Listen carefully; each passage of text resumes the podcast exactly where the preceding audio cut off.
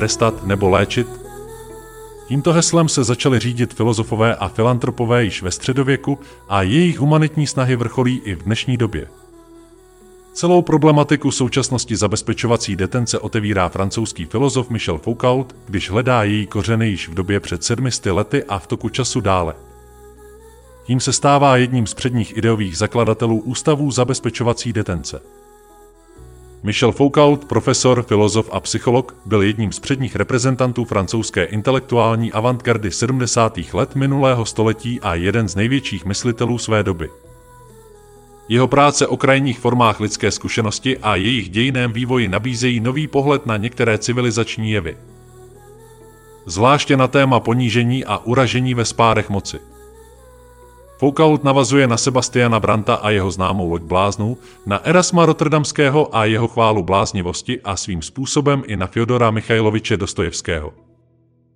Jeho běsy, zločin a trest či uražení a ponížení jako psychologické romány, v nichž k sebevraždám a k despotismu docházelo podle Dostojevského zejména vinou ztráty náboženské opory a přehnaného individualismu.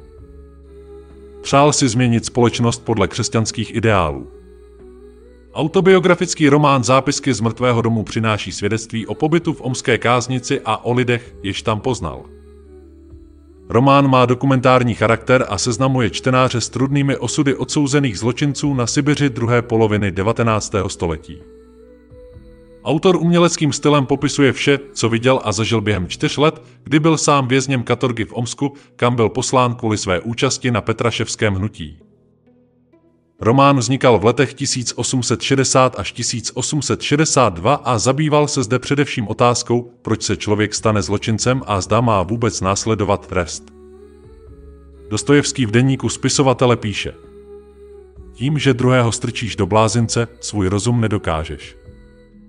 Foucault obrátil historii na ruby. Strach z neznámého dělá z lidí zvířata, největším typem zůstává, že svoji zvířeckost pak projektují právě směrem k odlišnosti ostatních.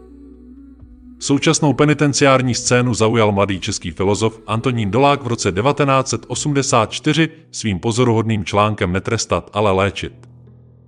Člověk nemá svobodnou vůli, což dokazují mnohé výzkumy mozku, rozhodnutí něco udělat probíhá v nevědomých částech mozku mnohem dříve, než si to uvědomíme. Navíc nic se neděje bez příčiny, tedy i naše rozhodnutí musí mít vnější příčinu, kterou neovlivňujeme. Teorii prohlašující, že vše včetně lidského jednání, co se ve vesmíru děje, nutně se ve filozofii říká determinismus.